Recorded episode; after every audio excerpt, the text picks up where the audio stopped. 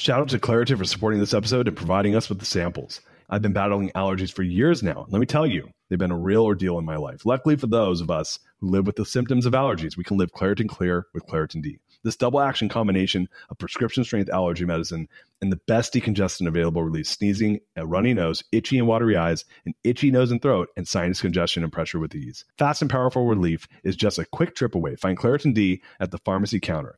Ask for Claritin D at your local pharmacy counter. You don't even need a prescription. Go to Claritin D dot com right now for a discount so you can live Claritin clear. Use as directed. Another day is here and you're ready for it. What to wear? Check. Breakfast, lunch, and dinner? Check. Planning for what's next and how to save for it? That's where Bank of America can help. For your financial to-dos, Bank of America has experts ready to help get you closer to your goals. Get started at one of our local financial centers or twenty-four seven in our mobile banking app. Find a location near you at bank of america dot com slash talk to us. What would you like the power to do?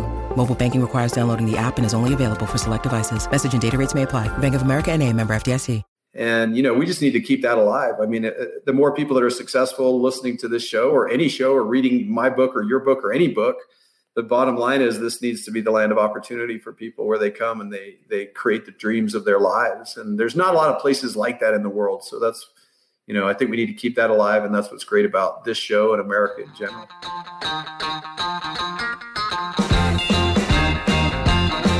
What's up, guys? Welcome to The Greatness Machine. I'm your host, Darius Mirshahzadeh. I'm so pumped to have you here with me. Now, listen, The Greatness Machine is about two things. Number one, people who are living their passions. And number two, those who are creating greatness in the world. Doing both of these despite the odds against them. Each episode, we're going to feature interviews of world-class speakers and business leaders, showcasing their origin story, what made them tick, what got them to where they are now, so it can help you step into your greatness within your own life, business, and career. Occasionally, you might hear a few solo episodes from myself, moi, as I say, as I leverage my twenty years in entrepreneurship as a C E O to help you grow and level up in your journey to scale your life and your business. So come be a fly on the wall, enjoy the conversation and messages, and I'm stoked to have you guys here.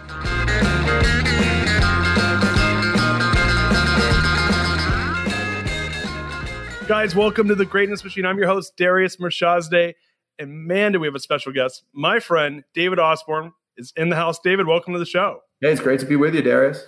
Oh, man, it's so good to have you here. I mean, I've been trying to get you on the show. It finally made it happen. And here we are. We're going to chalk it up and ha- have lots of learnings for all the entrepreneurs and business people out there. But man, um, I don't know if you know this, but The Greatness Machine, it's about two things, right? It's about people who are living their passions and those who are creating greatness in the world. And I've gotten the honor of getting to hang out with you. And man, you are chock full of both passion and greatness. So it's so good to have you here. Hey, it's great to be with you. I've been uh, I've, I've been blessed more than I deserve, and I'm still striving for just a little bit more of those blessings. Well, I'll tell you what, man, you make humility look like like like something we all should strive for, because you've crushed it and, and in so many ways in life. And it's really cool to, to get to spend this time with you and to really just to, to, to see someone that's built such amazingness in the world and to get to talk about it. So um, I want to give some background, though. So how, how I how I know David. So I met David um, about a year ago, actually. I was invited by uh, to this organization called GoBundance to do a keynote on my book, The Core Value Equation. And uh, Chris Chris Ryan, is he's a C E O. He's C E O? Yeah, yeah, yeah, C E O. That's right. Yeah, he's C E O. So he, he somehow, you know what it was, was I got kind of recruited to join, and then somehow they, my, I worked my way up to talking to Chris. They asked me to come. I sit next to David. David, you're, you're actually, did you found that with you and a couple I did, partners? I did. We started that uh, seven years ago now, eight years ago. So I'm sitting next, they, they had this thing event called Champions, which is for their higher net worth members.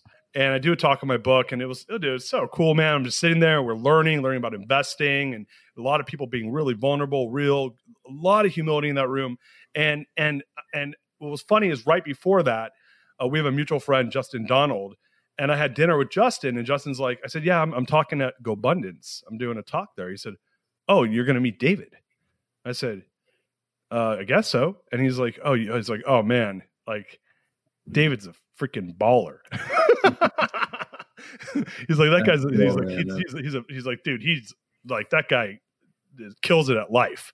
And, and I was like, awesome. Like, I love meeting people that kill it at life. And so, and lo and behold, now the funny part that the audience will know is we get to, so this is like October of twenty twenty. So COVID is still in full effect and doing a live yeah. event is totally not like, like people aren't doing live events quite yet.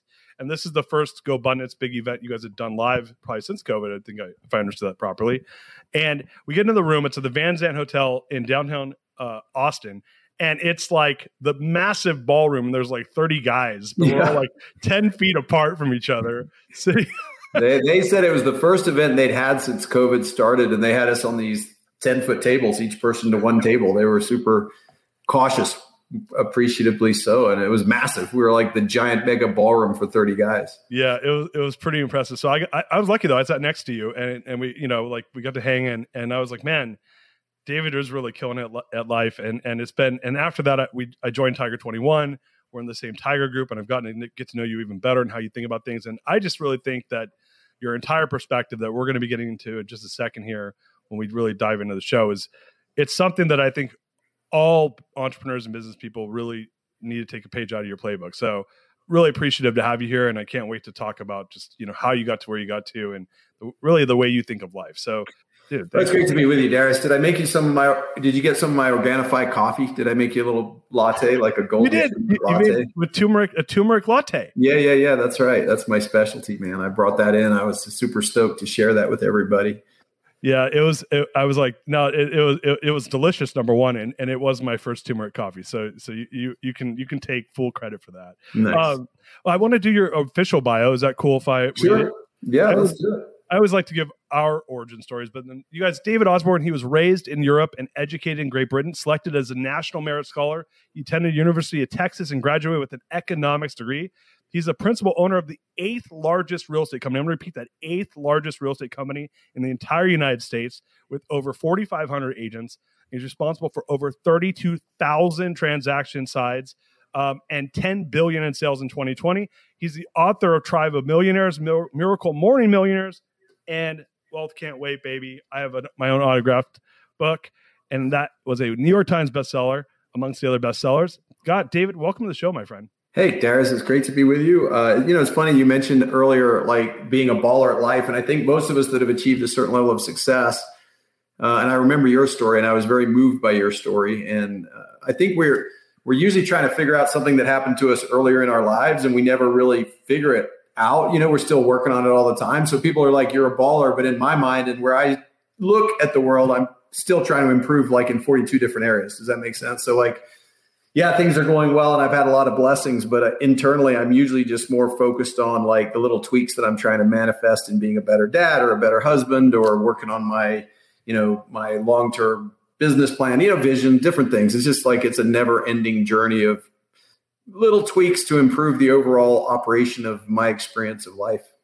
Yeah, and and you know, I'll tell you like I when, you know, obviously the baller comment was, you know, it's playful, but but true, nonetheless true. Um, for me, my perspective of just getting to know you is exactly what you just said. Is is it's this playing in the game of life and winning in all these different areas that I think when people have maybe a more of a transactional mindset around success, it's really around like money, like how much, like how much. Who's the C E O of the bigger company and who's the who's got more in the bank account? And I think that that although those things do provide opportunities, means, conduit for for meeting people, those are I mean, when I look at the list, I'm like, I think those are relatively smaller parts in the whole scheme of things. And so and I think at least that's my perspective, especially when no, I when I, I read Wealth Can't Wait. I think you need to have enough money to not have to work for money. And then once you hit that number, whatever that looks like with your lifestyle, um, if you, you know, if you keep pursuing money because that's your thing and you want to change the world, God bless you, more power to you. But there's a lot more to this life than just the money in your bank account. And uh, money just gives you the availability of spending time working on that other stuff. Yeah. That's what I think is great about money. Um, yeah. So, so do you mind, you know, I'd love to, for you to give, give the audience you know, a little background on yourself because you're, you're, you know, anyone that reads your background's like, well, that's a pretty unorthodox, you know, I guess, adventure to get to where you're at right now, which is, I mean, for, you know, just to kind of give some context, like, you know, David, you know, how many companies do you own? Just, just out of. Yeah, it's going to sound silly, but I've started so many, I actually don't know the exact number, but I have at least fifty operating companies that are paying me a check every month. I'm, I'm kind of a chaotic entrepreneur and it's because I have a lot of passions, and I sort of chase. My, my beginning was definitely real estate and Keller Williams, and being the largest Keller Williams franchisee in the country with an amazing partner called Smokey Garrett, who runs the show out of Dallas, Texas. And I'm the chairman of the board, but we're equal partners. Uh, that business, I've been doing that for twenty-five plus years. But along the way, there's been all these offshoots and different things that I've got interested in. Some have failed, but many have succeeded. So today it's um, it's like a conglomeration of different businesses. I got a high tech business. I have a private equity business. I have a intellectual property business. I have a, an entrepreneurial mastermind called GoBundance. And there's just all kinds of little things going on. And, and my whole philosophy has always been, originally it was to, you know, like I do it, we do it, they do it. So originally it was just to work as hard as I could. Then it was to figure out a team that could run it for me. And then it was ultimately to release control to them and let them run it. And, you know, generally I've had pretty good success in finding people that um, are better than me at almost everything. So I've, uh, it's good to be low talent, because if you're ambitious and low talent, you have to find a way to be at the level of success you want to be, but through other people, because you can't do it yourself. So that's kind of what I've, you know, that's kind of how I've stumbled my way into a pretty significantly sized amount of capital and cash flow and stuff like that. But yeah, I probably got fifty lines, decent lines of income every month, you know, or every quarter. Like I get checks from about fifty different sources. Um, I love that. I, Uh, uh, high on ambition and low on talent. I'm like, oh, sound like me. Yeah. it, it's true. You're a, very, you're a very talented guy, but you know, you and I do have that one thing. I think we had strong fathers, and I think uh, wasn't somebody at that event talking about the gift of the father? I'd never heard of that before, but there's a tendency for a lot of successful entrepreneurs to have had a fairly aggressive father, I guess is the right term, and different. That shows up in all kinds of permutations. And I had a great father, but he was very uh, disciplined, and he was a Green Beret, and he definitely had a way, his way or the highway kind of approach to life. And I think, you know, that kind of creates a seed of drive to, whether it's because you don't want to be in that situation again and you want your freedom, or maybe it's just you, you, you, you pick up some of your dad's fire. There was a certain amount of that that got into me at a young age, but all along, I just wanted to be financially free. That was my number one goal, and I achieved that. And but then all the skills I had was around business and continuing to build financial freedom. So I just kind of kept dabbling in the game. And the other thing I love is what you're doing right here, which is pouring into others. I think, you know, there's a reason my mom's English. I was raised in Europe, but I'm my dad's American. But there's a reason so many people come here to this country, is because you can make your dreams come true. I know your dad came here because of an unfortunate circumstance in his home country. And, you know, we just need to keep that alive. I mean, the more people that are successful listening to this show or any show or reading my book or your book or any book, the bottom line is this needs to be the land of opportunity for people where they come and they they create the dreams of their lives. And there's not a lot of places like that in the world. So that's, you know, I think we need to keep that alive. And that's what's great about this show and America in general. Yeah, I love it, man. I love every single thing you just said. And I couldn't agree with you more. And I, I think that this episode is brought to you by Shopify. In the world of successful partnerships, names like Procter and Gamble, Ben and Jerry, and supply and demand echo through business history. But when it comes to growing your business, who are the perfect partners? That's you and Shopify. Shopify is the global commerce platform that helps you sell at every stage of your business. We're talking from launch your online shop stage to the first real life store stage, all the way to did we hit a million dollar order stage? Shopify is there to help you grow. Whether you're selling shipping supplies or promoting productivity programs, Shopify helps you sell everywhere. From their all-in-one e-commerce platform to their in-person P O S system, wherever and whatever you're selling, Shopify's got you covered.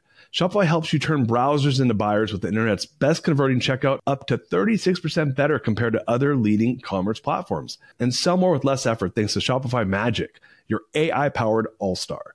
Picture this, a time when my business was facing a tough hurdle and I wasn't sure how to break through. But then came the breakthrough moment, a game changer that took my business to the next level. You know, what I absolutely adore about Shopify is its unparalleled ability to adapt and grow with your ambitions. Shopify powers ten percent of all e-commerce in the U S, and Shopify is the global force behind Allbirds, Rothy's, and Brooklinen, and millions of other entrepreneurs of every size across seventy-five countries. Plus, Shopify's award-winning help is there to support your success every step of the way, because businesses that grow, grow with Shopify. Sign up for a one dollar per month trial period at shopify.com slash Darius, all lowercase. That's D A R I U S. Go to shopify.com slash Darius now to grow your business no matter what stage you're in. Shopify.com slash Darius. Shout out to Claritin for supporting this episode and providing us with the samples. Hey there, friends. It's Darius Mirshahzadeh here, and I have a little confession to make. You see, I've been battling allergies for years now, and let me tell you, they've been a real ordeal in my life. Allergies have been my constant companion. They stopped me from fully enjoying the little things in life, from canceling plans with friends because of sudden allergy attack to missing out on an outdoor activity because of sneezing fits. Allergies have been a real nuisance. Luckily, for those of us who live with symptoms of allergies, we can live Claritin Clear with Claritin D. This double-action combination of prescription-strength allergy medicine and the best decongestant available relieves sneezing and a runny nose, itchy, watery eyes, an itchy nose and throat, and sinus congestion and pressure with ease. I've been a Claritin D user for many, many years now, and let me tell you, it's made a world of difference. Since I started using Claritin D, my symptoms have improved dramatically. Now I can breathe easier, enjoy outdoor activities without worrying about sneezing fits, and truly live my life without being held back by allergies. Ready to live as if you don't have allergies? It's time to live Claritin Clear. Fast and powerful relief is just a quick trip away. Find Claritin D at the pharmacy counter. Ask for Claritin D at your local pharmacy counter now. You don't even need a prescription. Go to Claritin D dot com right now for a discount so you can live Claritin Clear. Use as directed. When you need mealtime inspiration, it's worth shopping Kroger, where you'll find over thirty thousand mouthwatering choices that excite your inner foodie. And no matter what tasty choice you make, you'll enjoy our everyday low prices, plus extra ways to save, like digital coupons worth over six hundred dollars each week. You can also save up to one dollar off per gallon at the pump with fuel points. More savings and more inspiring flavors make shopping Kroger worth it every time. Kroger, fresh for everyone. Fuel restrictions apply. Even amongst the chaos or the divisiveness, and people love, you know, now we have a, a world of abundant, you know, media with all their opinions trying to get people's attention. The currency of of the world is people's attention. You know, the one thing that unites us, I think, is people do fight for happiness and purpose, and, you know, they want to have a better life for their families. And, and to your point, in the United States is, you know, for all its flaws, there's no place in the world you come to and, and really build yourself up from nothing, and no one will get in your way, you know, the world except yourself potentially. And so I, I couldn't agree with you more, man. And, and, you know, uh, I always hear people talk about the, the you know, the genetic lo- lottery ticket, you know, mm-hmm. and, and I think to be born in this country or to be able to come to this country at a young age, um, you, you were born in U K or you're born here? I was born in America at eighteen, but I left at eighteen months. I was raised in Europe till I was fourteen. So I didn't set foot back in America until I was fourteen. So I, I don't know what that's like. It's kind of hard to describe. I'm an American that was ra- that was raised overseas. So I, I didn't feel American. I had an English accent when I first got here. Um, wait, you, wait know, you, came, you came here at eighteen? fourteen, fourteen. Oh, fourteen. Oh, yeah, that's right. That's right. You, were, you went to school here in Austin. Yeah. yeah so so I, I didn't realize we had that in common. So I was born here and then left here at twelve months and then okay. came back at eighteen months. But so I was raised here, but I but I left briefly. Uh, was your mom American? Oh yeah, yeah. My mom's from Western Pennsylvania, steel mill town. Okay, so full Italian, like straight up, like nice, like gravy Sunday. Yeah, no, no. I, I grew up. I grew up probably culturally Italian American more than anything, but I'm half Persian. Um, so yeah, that's there's a lot of commonalities because then you're like, we yes, I'm American. I'm American heritage, but I grew up overseas, so I have a massive appreciation for the opportunity we have here. Yeah, it's incredible. I, I want to, so I want to talk about that. So you, so did, you know, obviously you're super entrepreneurial and ambitious. When is the first time you realized, oh, I'm, this is like, I'm going to go pave my own way. I'm going to go clear my own path. Yeah. I grew up on a farm in England, somewhat my great uncle. So I was kind of the getting the eggs out from under the chickens and doing some hay baling and stuff. Not, not in that extreme way that a farmer from Nebraska would, but when we were off, we often were working. So there was a lot of work to be done. Um, And then I came over here and I worked, uh, my first job was sacking groceries. And I did that because my buddy was a grocery sacker. And I, I just tried to be the fastest grocery sacker in the store. But I also acted like I owned the place. Um, and I got fired for insolence from that job. And so then I started a long, then I went into construction where I just worked my tail off too. I always just noticed I was willing to work hard, not at schoolwork, funnily enough. I was a terrible, I was a C student in school. But even when I worked uh, landscape architecture outside and I was digging a ditch like one, one the second year on this job, the second summer. And I remember one of the veterans looked over, he goes, you still haven't learned. And what he was implying is I was still digging too hard. I was just going too fast in the sun to, to be smart. So, but, but, you know, that was just me. So then I started a lawn mowing company. I made twenty grand when I was seventeen years old, living at my house. And that's, wow. that's big money. That's twenty grand cash. In nineteen eighty something, it was probably worth forty grand today. I was the richest I ever felt, probably. Um, so I just saw early on that I didn't fit in people's boxes. You know, I wasn't like able, I was a very good employee. I kind of like, I had a bit of an ownership mentality early. Um, yeah, I just always felt like there was something in me driven in that space to find the quickest way to, to, to improve whatever I was doing and around me. And then also eventually to create financial freedom. Now, my lucky break was Keller Williams, but all along, and if you looked at all my work efforts, I was always working really hard, which is incredible because I was a, a two point two G P A to get out of college. I just didn't care about schoolwork at all. Yeah. Well, you know, it's funny is I was, so yeah, we have so much in common. I mean, I was same, like always a hard, super hard worker, great work ethic.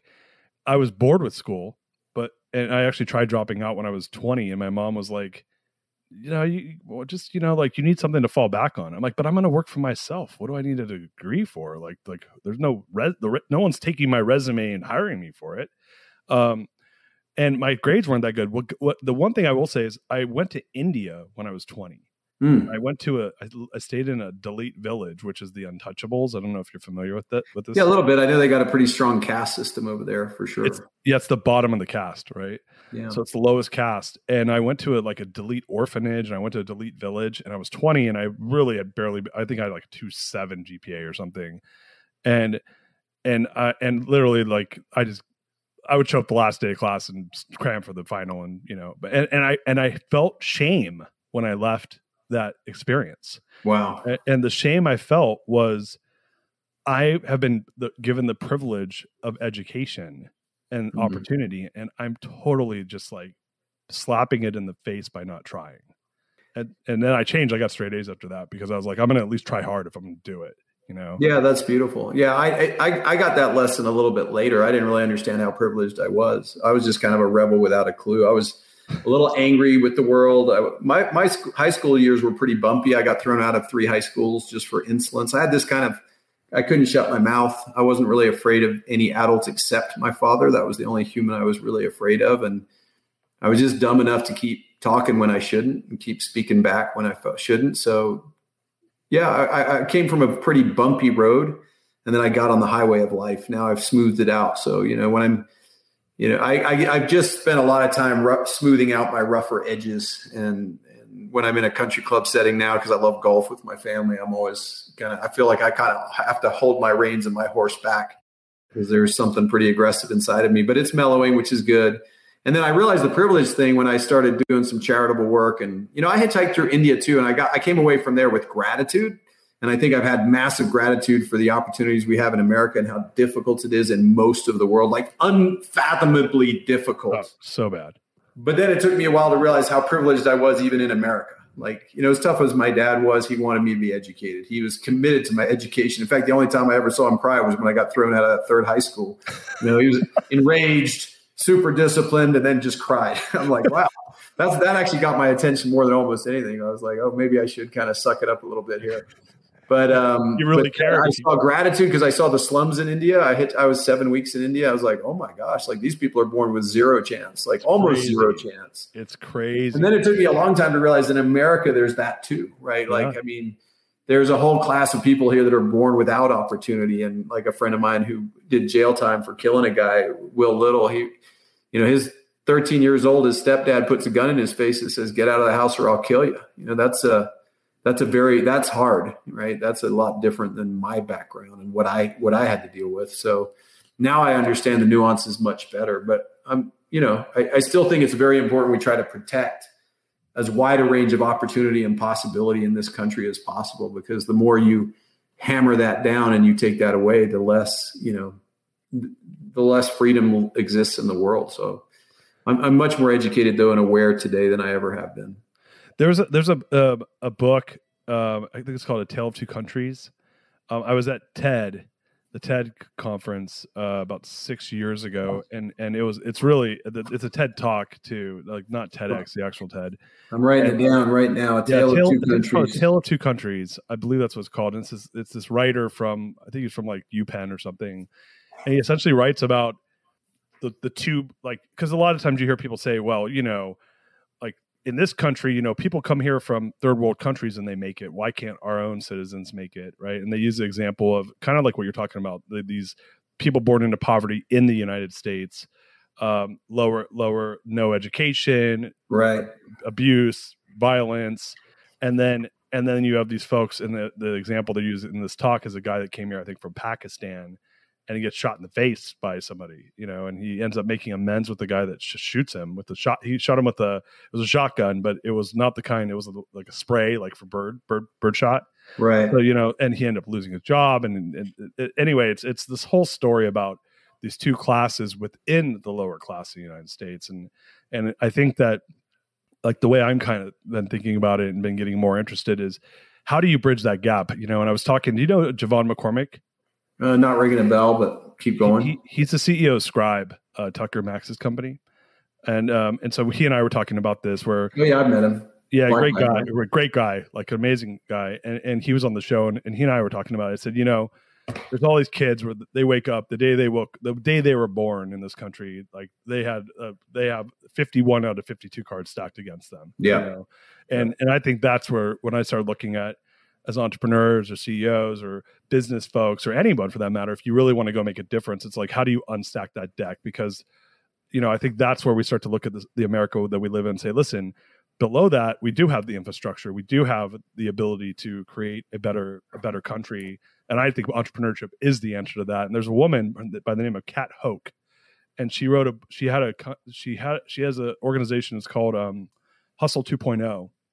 And, um, she had another company called Defy Ventures, and she uh, I'm blanking on her name, on the name of her book, but it was a New York Times bestseller. And I saw her speak. And what she did, she went to Brownsville Penitentiary down in Texas, and they started this program where they were basically teaching these guys entrepreneurism, these like hardcore felons. And the recidivism rate for these guys when they came out of jail went from like seventy-three percent. It's a really high number. Like if you if you have a felony for like a serious felony, the recidivism rate's like, the chance of you going back to jail is like seven or eight out of ten chances, right? Wow. And it dropped to seven percent from people that graduated her program. Wow. And, and and and the answer was this. It was really amazing, which kind of thing speaks to what you're talking about. But she's like, look, these guys are like, if you look at some of these guys who are street hustlers, who are running like one hundred person cocaine crack dealerships. They're entrepreneurs. They're like yeah. hardcore entrepreneurs. Yeah, absolutely. They got H R, they got accounting, they got distribution, they got all that stuff. They're just selling the wrong product. Yep. Right. So I, I really do, and she's doing some amazing things. It might be a really cool thing for you guys to do with GoBundance. You could bring a bunch of people into the penitentiary to mentor these guys. Yeah, I mean, I think that's what's really great about America too, is you meet so many amazing people up to so many great things, and uh, you just got to get behind them. I, I know that when I hit my number, because I hit my number about four years ago, the number that I wanted to hit for financial freedom in my mind. And I remember I was kind of depressed for about six or eight months because I thought, you know, like John or Paul or whatever on the way to Damascus, some light was going to shine through the heavens. I'd be blind, and I'd realize uh, I want to put shoes on the shoeless's feet, or I want to put glasses on the people that can't see. And nothing came to me. And I was kind of depressed that nothing kind of rolled into view as the next great mountain to climb. And then I bumped into a guy, uh, Alan Graham, who does great work with Community First there in Austin and tries to put the homeless in homes with dignity and tiny yeah. homes. And he does amazing work. And he just said to me one time when I was telling him the same story, he goes, you know, all of us out here running these charities really need money.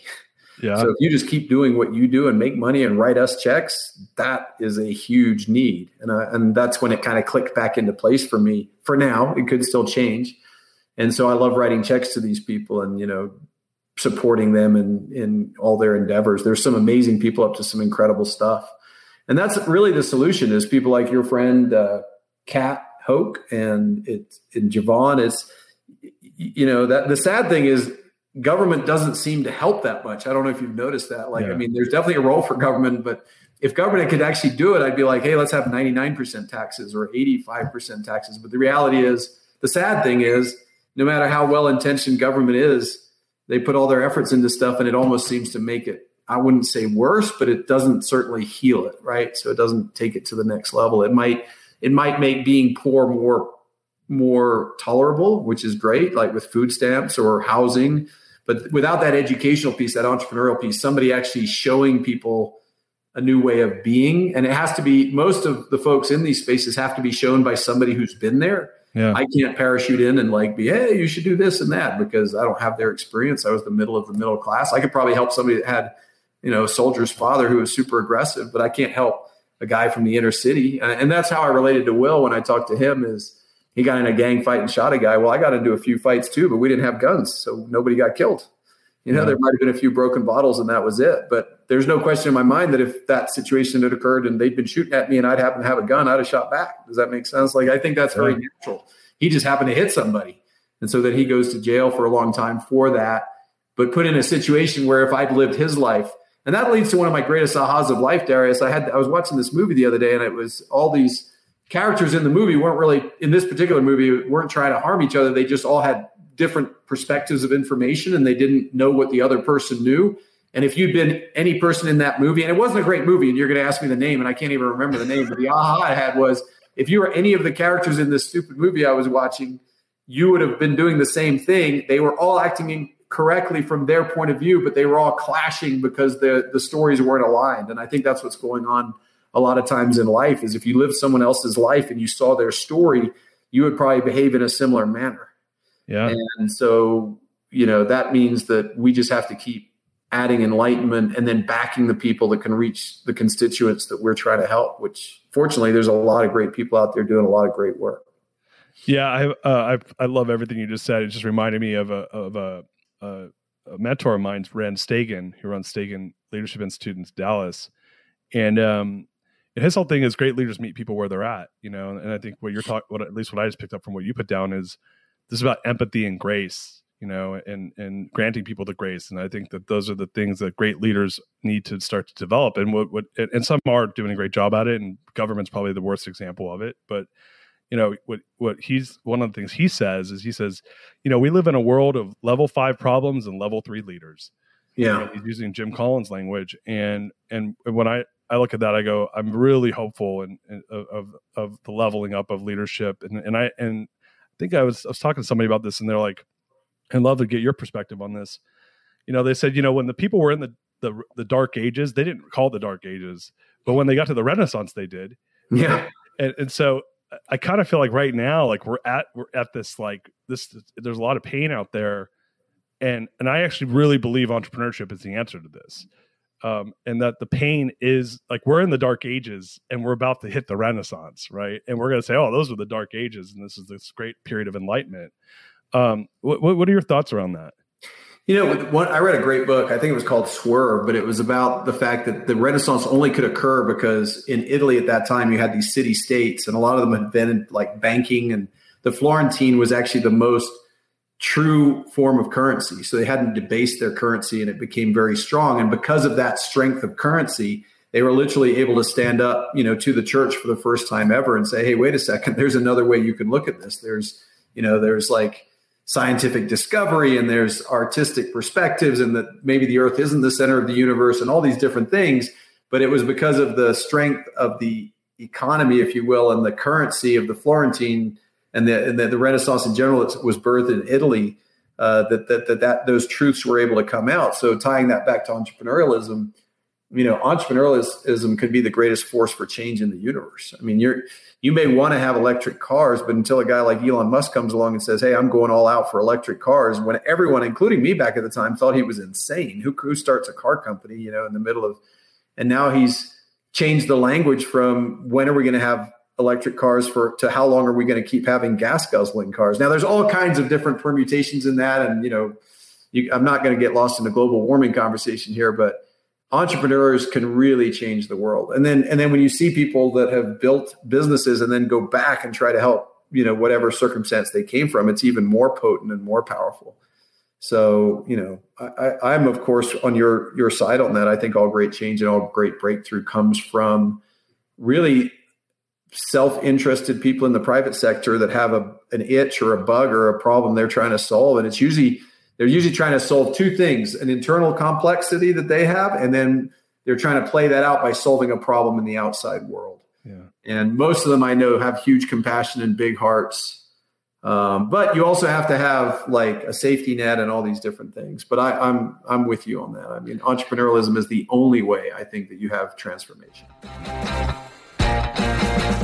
Are you guys enjoying the show so far? Darius here, and by now you might know that I'm passionate about a few things. Pizza, Pink Unicorns, Core Values, and Down and Dirty, Interesting Conversation with some amazing people. However, the biggest one that I've spent most of my career on is entrepreneurship and scale. You see, look, my first few years in business, I spent like probably a good five years of my life getting my freaking teeth kicked. I mean, really getting crushed. And I learned a lot during that time period.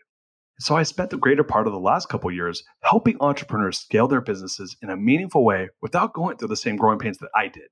And what I realized is that C E Os and business leaders don't know if they can scale, and thus they do the right thing at the wrong times. This causes them to lose clarity, lose momentum, alignment, and the bottom line is you lose money. And look, you don't have to do that. It's why I created what I call the scalability assessment, and you can access it one hundred percent for free. That's right, guys. There are perks to listening to The Greatness Machine. All you have to do is go to Darius Scale dot com. That's D A R I U S Scale, S C A L E dot com. And there, you can check to see if your business is set up to scale properly. It's going to give you a scalability score at the end, and it's also going to give you some clarity on what you can do next. Once again, guys, that's w w w dot its darius scale dot com. Once again, guys, it's Darius Scale dot com. And now back to the show.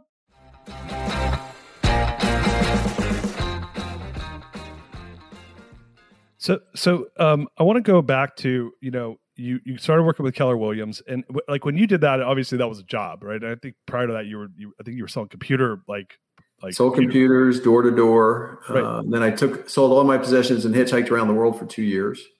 And so, then I came oh, back and got into real estate. That's amazing. That's amazing. Yeah. So, so you hitchhike around the world, you're selling computers before that, you come back, you get it. Your mom was, uh, was, was working with Keller Williams. Is that correct? Yeah. My mom's an agent. Keller had five agents when she joined. So my dad retired the army. She went into real estate to make a couple extra bucks. And then, um, she's like, why don't you come work with me in real estate? I said, I'm never going to go into real estate. I just want to, I just, you know, but I do have credit card debt. I just hitchhiked around the world. I ran up my credit card. I, I'm at negative fifteen hundred dollars net worth. So I'll come work with you temporarily while I look for a real job. That's what I told her. I, I wanted to go into Wall Street or something. I wanted to be a finance guy or start some business. And uh, then I got into real estate. I sold a guy a house that was a buddy of mine from college. We drove around three weekends looking at houses, drank beer after looking at houses. And then he bought a house. I made seventy-five hundred bucks. I was like, oh, this is a pretty good job. Maybe I like this job. What, what year was this? This was ninety-four, nineteen ninety-four. Yeah, yeah. So how, how did that first seventy-five hundred dollars check taste? Oh, man, it, it was great. I'd been poor for a long time at that point. Like I, when I hitchhiked around the world, I lived on ten bucks a day. So I was, wow, I was, wow. I was, oh, sorry, twenty bucks a day, twenty bucks a day. So I had seven grand. I spent seven grand per year for two years.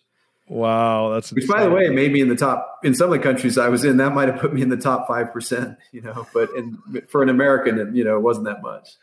So, so yeah, I was ready. I was ready. And then I got then I got a taste for making money. And that that another thing that went on for me then is in sales, you know, you get a lot of sales training. That was my first full exposure to sales training.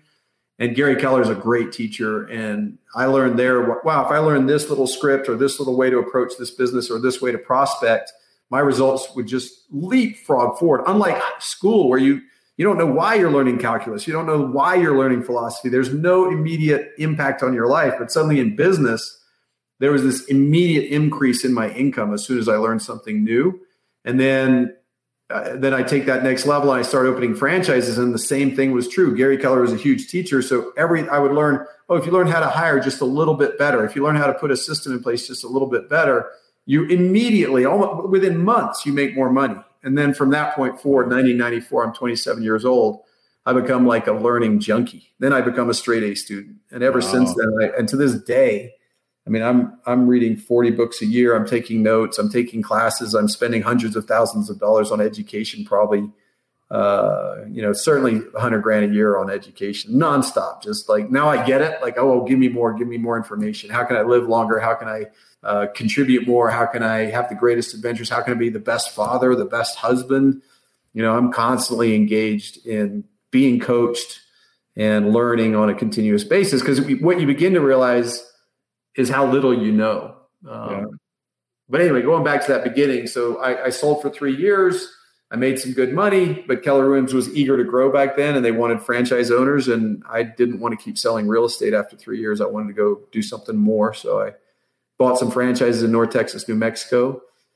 Uh, still wasn't very wealthy at that time, but I was, you know, I was now probably thirty-five, forty grand net worth. I bought my first property, which I turned into a rental property after living in it for two years because I didn't want to mow the yard anymore. I'd had enough of that, and went up to North Texas, New Mexico, and my mom and I together started opening real uh, real estate companies up there. And same thing, we had, you know, we still didn't have any money. We just the middle of the middle class. My dad was a soldier. If you've ever been in the military, they take care of you, but you don't make any real money. Um, and then we started opening these franchises, and after tons of failure and learning opportunities, we we built the largest group of franchises in the company. So, so when, when you were doing that, I mean, you were really, really just investing in yourself, and were you, was in your mind, you were just, was that, that unbridled ambition was what kicked in? Or was it like, oh, I'm going to, I'm going to build the biggest this, or like, no, no, no, no.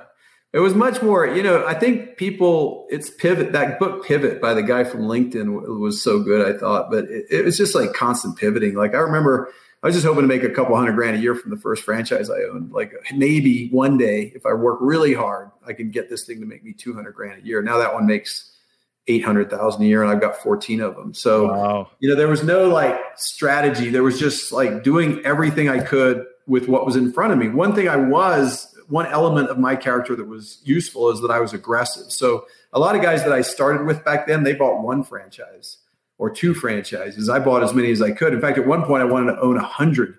Uh, that was all the way until the crash of oh six. So like, maybe it's good that I didn't have a hundred on the ground in oh six.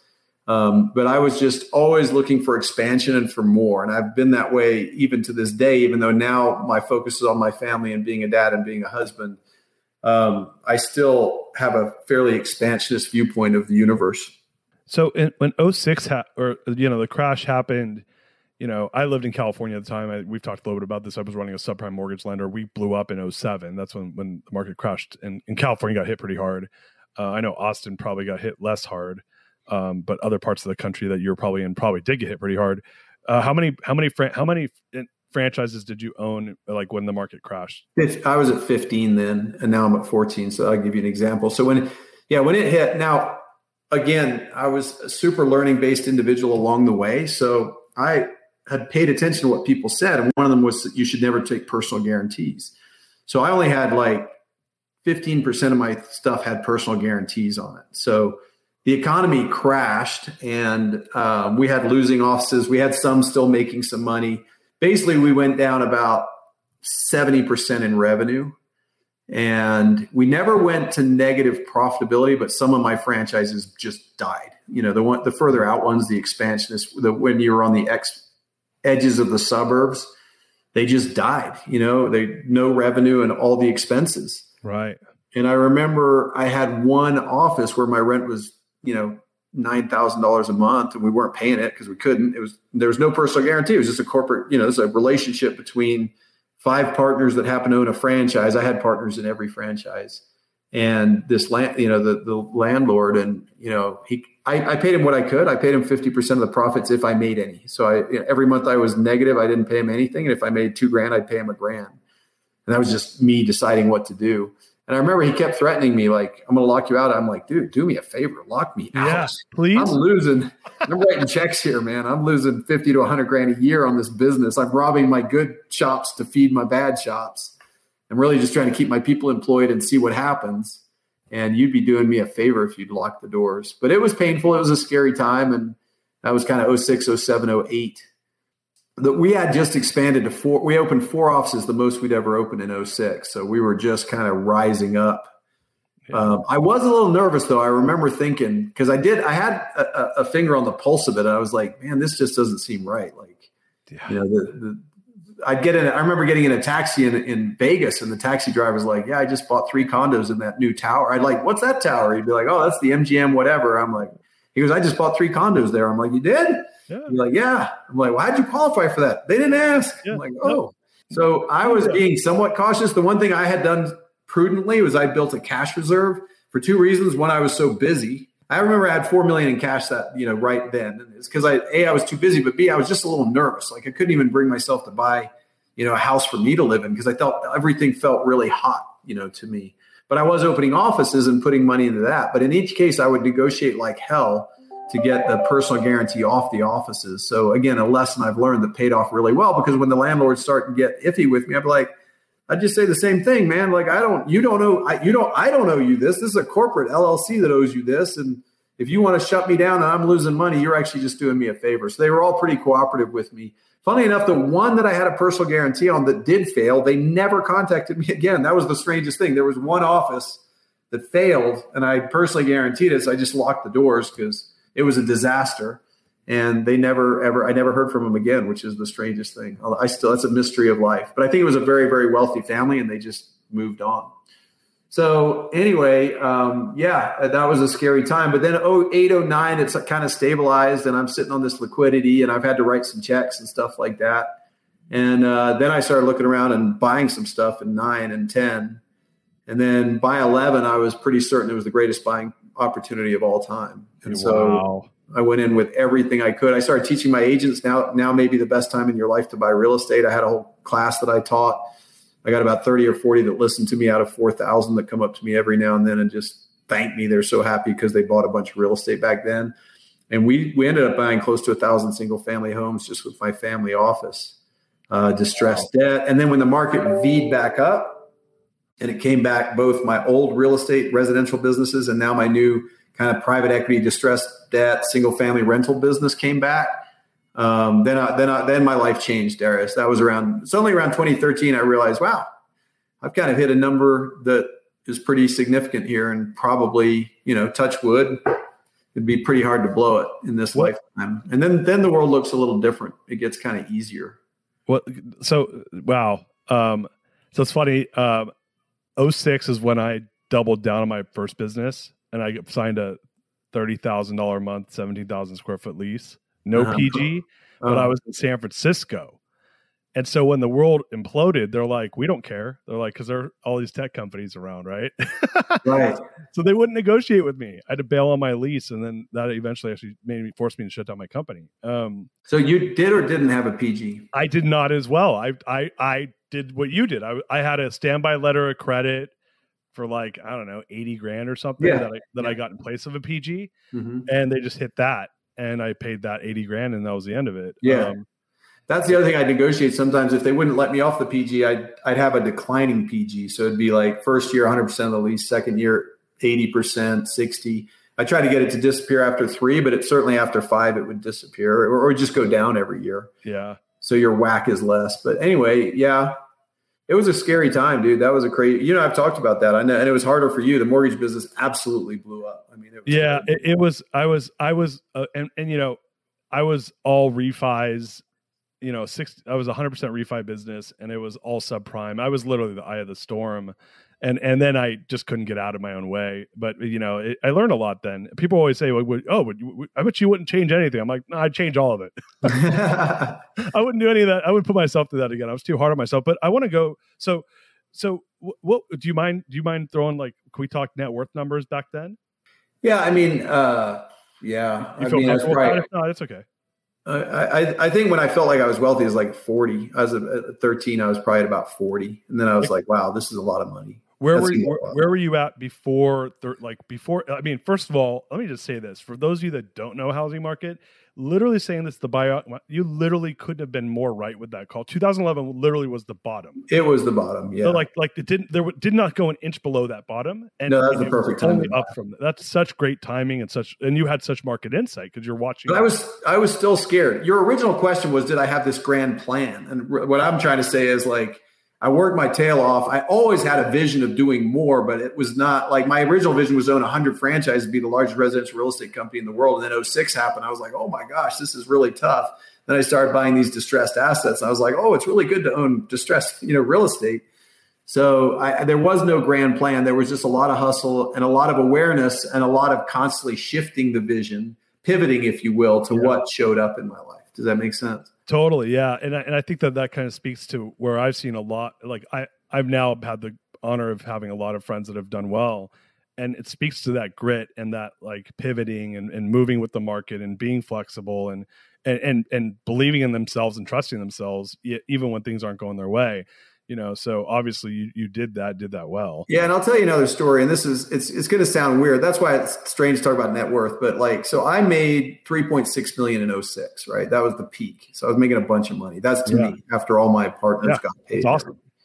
And then like at the bottom of oh eight, I was down into the six figures. And it's going to, your friends, your listeners are like, oh, that sounds really tough. Oh, poor, poor David. But my overhead was seven hundred thousand dollars a month. Like, so now it's like way more than that, several million a month. But at that time it was seven hundred thousand dollars a month. And I, I'm looking at everything like, ah, like this is really bad. My income's going down like, you know, sixty percent a year, but my fixed overhead, they, sure, it came down some because some of it's taxes and bonuses, but there's a chunk of that that's got to be paid no matter what. And we were writing checks to, you know, we we shuttered the ones that were hopeless, but we tried to keep a lot of them going. Like, so we're taking checks from here to fund the ones that are doing badly. And uh, so that'll give you an example. I mean, I was just lucky enough. The model we ran was efficient and it was lean. And the biggest two expenses I had were taxes and bonuses to my employees. We've always played a low base and a super high bonus. So that's a, a lesson I also learned that's, that I still to this day try to follow. Um, So from the outside, everyone would have said, oh my gosh, you're still in the top one percent of earners in the country. You shouldn't be stressed. But from inside the cockpit, the wings were on fire. The engine was sputtering out and, and the overhead was just fixed. Like that was it. There was seven hundred thousand dollars a month that had to be spent no matter what. Um, but we pulled out of it. So that, that I, I don't remember the net worth numbers at oh six to oh eight. I, I wasn't real. I was At that time, I was just in it. Like I didn't really come out and look at it from above that much and see where everything was. I've gone back and tracked it and kind of created a rough chart, which I know you've probably seen, but I just can't remember. Yeah, no, no um, worries. So you're actually touching on the, the in, we got about nine minutes and I know you got to run. So, but I want to go into this because you just touched on something that I think fascinated me about the book, in your book, Wealth Can't Wait. We've talked a lot about this offline, but this idea of your passive income covering your fixed overhead. And yeah, I know that you weren't talking about that with your business, but you've now applied this and you call it being a hundred percenter. Yeah. Right? Do you mind talking about that a little bit? Sure. So this is the idea we teach everyone in GoBundance, which is, and again, we're just scrappy entrepreneurs. We're not the guy, if you're going to invent the next iPad or be the next uh, Elon Musk, then you shouldn't listen to me at all. But if you're a scrappy guy, maybe a C student, and you just want to be financially free, the way we try to teach people is you should invest in passive income vehicles. We call it horizontal because you can have a bunch of them in a row. So it's like a horizontal line of income streams.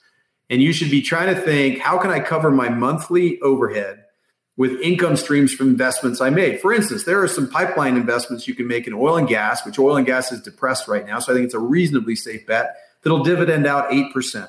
So let's say you put one hundred grand in that and you're you're making eight percent. That's eight thousand. Now, let's say you spend eight thousand a month to live, which is pretty low by some standards, pretty high by some standards. But let's just throw all that judgment aside and say, let's say this human being we're referring to lives on eight grand a month. So that's Uh, ninety-six thousand years, their overhead. If they had a hundred grand and they put it in that eight percent di- yielding dividend stock, they've covered one month of their life. And if you can fill out all twelve of those months, right? If you can cover all of your overhead with, with passive income, you're then financially free and you can be nothing but creative. You could quit right then and go surf forever in Guatemala, or maybe there's no water in Nicaragua, I think is where I'm at. Uh, or you could like keep working and keep building. But but until you get to that point, so, and people are, you know, we love real estate for this. Real estate does feel like watching paint compared to like investing in Apple or something like that. But, you know, I've seen the stock market go way up and I've seen it go way down. I've seen it crash and crater. Real estate's pretty steady. We had the big crash in oh six, but it was really a lender-led. It was your fault, Darius. It was a lender-led. I take full blame, full blame. But if you own real estate, over time, it's like this snowball. It just builds and accumulates over time. So we just encourage people to become a hundred percenter. So if, if you had twenty percent of your annual budget met by horizontal income, you'd be a twenty percenter. And it's just a change in mindset when people come into our tribe and they're like, oh my gosh, I'm making a million a year, but I'm a zero percenter. Yeah. Like I got a guy who came in that was a millionaire with zero passive income. Today he's at five hundred thousand. It's been eight years in passive income. And he's, you know, he lives on three sixty. So he's a one hundred twenty-five percenter. Because it just shifted his mindset. Now, he's an extremely aggressive human, so he immediately took all his money and started buying multifamily, so he's done extraordinarily well. But it shifts your mindset because you'll have doctors out there making three million dollars a year but spending three million one, and they're stressed and they're on the gerbil wheel, and they may not admit it to themselves. You take take that same doctor and say their overhead's a million a year. Now they're making a million a year from their real estate, and they're you know, still making their three million dollars a year. Now life looks totally different. And totally. That's what we try to teach people is how to take that super pressure off so you can find a way to contribute your gifts to the world, whether it's surfing in Nicaragua or feeding the world or changing, you know, changing the inner cities. And there's so much work to be done. When did when did you uh, hit your? When did you become a hundred percenter? Yeah, I was pretty frugal as a young man. I'm not now, but I was pretty frugal as a young man. So I probably hit it when I was in my early thirties. But Darius, I was so ambitious back then, I didn't notice it. Like a lot of what happened to me, I just didn't notice. I didn't stop to add it up back then. Um, I just drove forward as hard as I could. And uh, yeah, I'd say I hit it probably mid thirties, maybe. Yeah, it, it, it's such it's such a game changer. I never had that perspective. I started thinking about it probably like four or five years ago. I'm like, man, I don't have a lot of passive income. I was probably a ten or fifteen percenter. And I kind of like the, the guy you were just describing, really good income. I had all my assets tied up in my business and I had right. like one rental property. Right. And then I ended up, I wanted to leave that. I left my company. Right. I, I, but I, it was pre-exit. I didn't want to run the business anymore. And I lost my income and it fucking freaked me out. You know, mm-hmm. Now I will say this, I'm going to give you some credit right now is yeah, I'm a hundred percent right now. And that's I, awesome. Yeah. I saw your plan you put together in Tiger. It was amazing. You're just so thoughtful when you, when you put your mind to something, you just really grind it out. So yeah, congratulations, dude. It changes everything, doesn't it? When you're a hundred percenter. Yeah. That it, it's, it's, I'm still like not super comfortable with it cause it's new, but, but it's, it is like, it's different, right? It's like, oh wow. Like I'm, I do, I'm going to focus on what I want to focus on. The other thing that I want to, you know, I know we have about three minutes here. I just want to bring up one last thing that really, man, was a game changer for me. I, was, I read your book, Wealth Can't Wait. And it was this thing around negative self-talk. And and and the, the these conversations, oh, I can't do that, or or or like you know, like like if I do that, something negative is going to happen, and and really flipping that on its head. Those are like the two things from Wealth Can't Wait that I was like, these are mind blowers. Yeah, one hundred percent I mean, and like changing, like literally stopping yourself and saying, I'm going to say the opposite of this to myself right, right now. No and negative self talk is super important. I mean, we just get so many, you know. In the movie, The Beautiful Minds, you know, there's that guy, he's crazy, right? And there's the, he sees these three people that aren't imaginary. If you remember the Beautiful Minds movie with, um, oh, yeah, Russell, Russell Crowe, thanks, yeah, yeah, yeah, that great actor. So, um, so in that movie, he's he's like, you know, psycho, whatever the word is, where you see people, and uh, he sees these people and he lives this crazy life. I think we all have that a little bit. We have these negative Nellies in our brains that just tell us negative stuff all the time. And you can't do that. Why'd you do that? You're an idiot. What a fool, you know, and, and it's only you because no one else really notices. You might do something stupid, but everyone else just kind of moves on and you're stuck on like, why did you say that? Why did you blow that? Why did you do that stupid real estate deal? Whatever. And my philosophy is you just turn the, you can never make it go completely away. You just turn the volume down on the negative stuff and you turn up the volume on the positive stuff. So you can override a negative with a positive by, by saying the opposite to yourself. And then the other thing is you just kind of dismiss and ignore that. Oh yeah. Hey, how are you? And in the end of the movie, A Beautiful Mind, he's actually walking in to get an award. I think they gave him the Nobel Prize for economics or something for some concept he came up with. And you see the three, you know, pieces of his mind that are psycho- psychotic that they go, hey, ho, and he just walks by and ignores them. And what he's learned to do is manage his psychosis by walking past the negatives. And I think that's something that I've, I've spent a lot of time on too, is just turning down the volume of the negative things and turning up the volume of the positive things. The negative things never go away. I don't think there's a single person out there that doesn't sometimes beat themselves up, but you just turn the volume way down. And you're like, oh yeah, there you are. I see you. I'm not going to pay attention to you though. I'm not going to feed you. I'm going to feed the positive. Yeah. My, my therapist says that that's, I do somatic experience therapy. And he says, when you start um, fighting back with your negative ego is when you know you're healing trauma. Wow. That's yeah. beautiful. Yes. Yeah, he's like, that's when you know you're, you're like at the tail end of like healing traumatic experiences, or a lot of that negative self-talk is just tra- trauma trapped in you. And it's finding its way through your ego.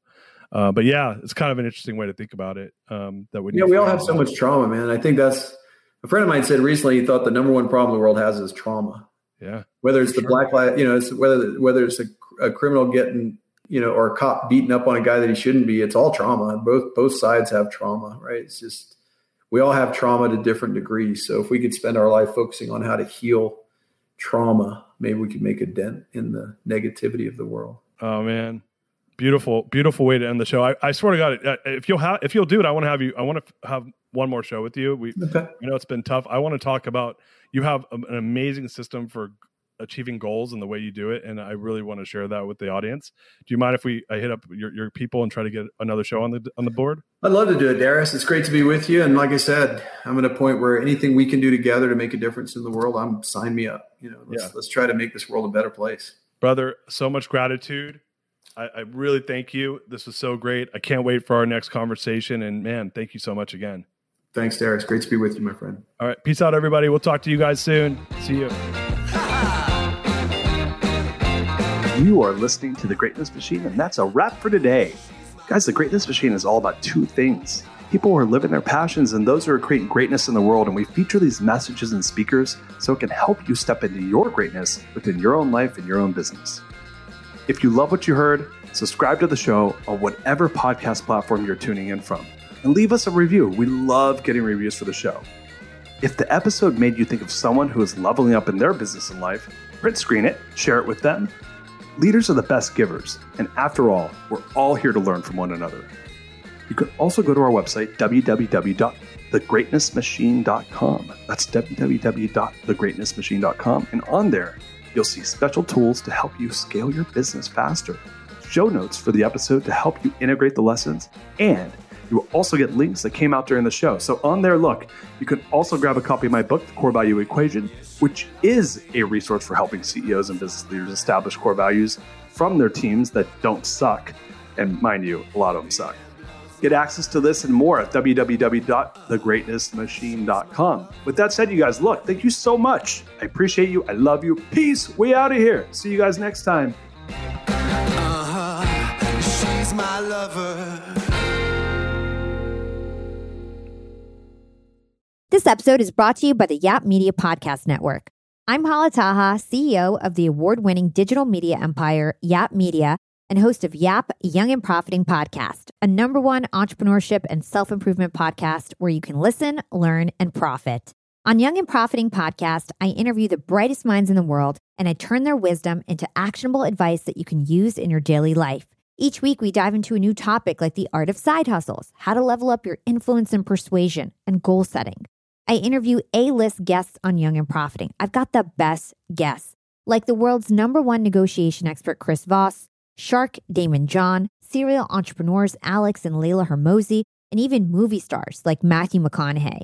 There's absolutely no fluff on my podcast, and that's on purpose. Every episode is jam-packed with advice that's going to push your life forward. I do my research, I get straight to the point, and I take things really seriously, which is why I'm known as the podcast princess and how I became one of the top podcasters in the world in less than five years. Young and Profiting Podcast is for all ages. Don't let the name fool you. It's an advanced show. As long as you want to learn and level up, you will be forever young. So join podcast royalty and subscribe to Young and Profiting Podcast, or Yap, like it's often called by my Yap fam, on Apple, Spotify, CastBox, or wherever you listen to your podcasts.